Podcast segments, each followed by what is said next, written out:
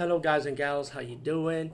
Today I'll be talking about an awesome way to start your free podcast, and I mean free. No catch, no gimmicks.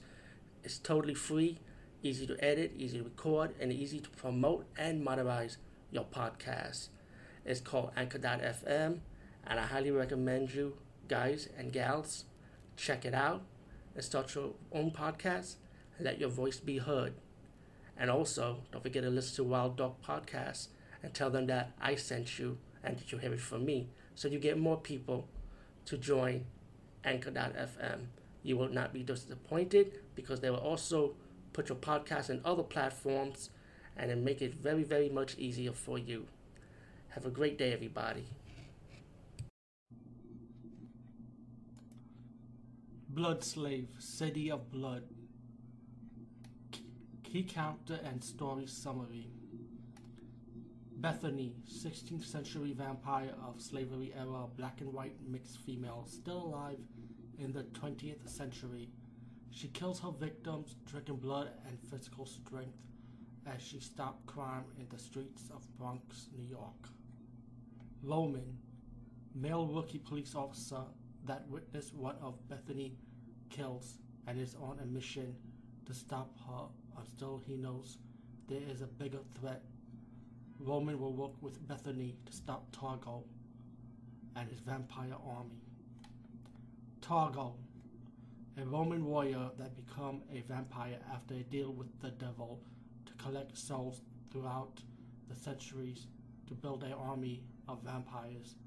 In the 20th century, he is a crime boss with his gang of vampires selling drugs and kidnapping humans for blood and organs, and killing whoever gets in his way.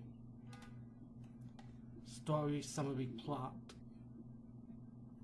In the streets of the Bronx, New York, Bethany saw some street punks beating down a store owner as Bethany used her arm to crack the neck of one street punk and bit down with her fangs to drain the blood and rip the heart out of another punk to save the store owner. Police officer Roman have witnessed this and trying to chase down this vampire-like female figure, but with no luck.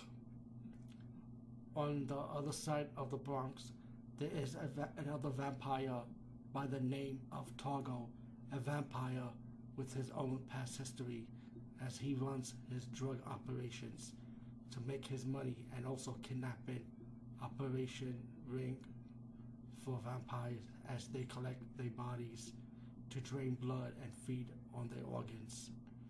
Since Targo moved into the Bronx in the mid 70s, his operations have never been stopped and no one can not stop him. Until Bethany find out about the other vampires running around she comes to the Bronx to put a stop to this and, and Targo reigns once and for all.